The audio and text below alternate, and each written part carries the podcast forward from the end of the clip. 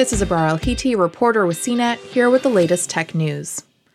TikTok will be ramping up its fact checking efforts in the coming days with the goal of limiting false or manipulated content as the November 3rd US election draws near. Although the video sharing social network notes its app isn't designed to report real time news, the company said in a blog post on Wednesday that it's already making an effort to remove content that could intimidate voters, suppress voting, or incite violence.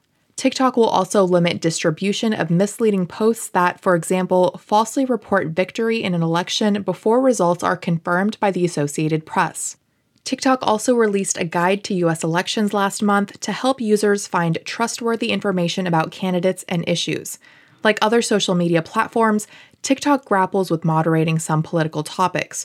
Earlier this year, TikTok banned hashtags promoting the far right QAnon conspiracy theory, although the BBC reported videos on the topic were still available in the app after the ban. For their part, other social media companies have also increased their vigilance against misinformation surrounding the election.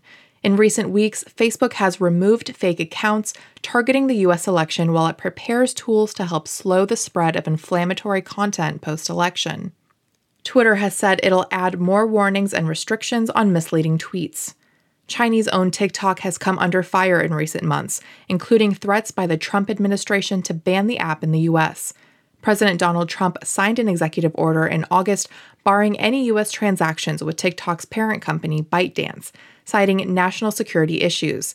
However, a federal court granted TikTok's request for a preliminary injunction against the order in September. For more of the latest tech news, visit cnet.com.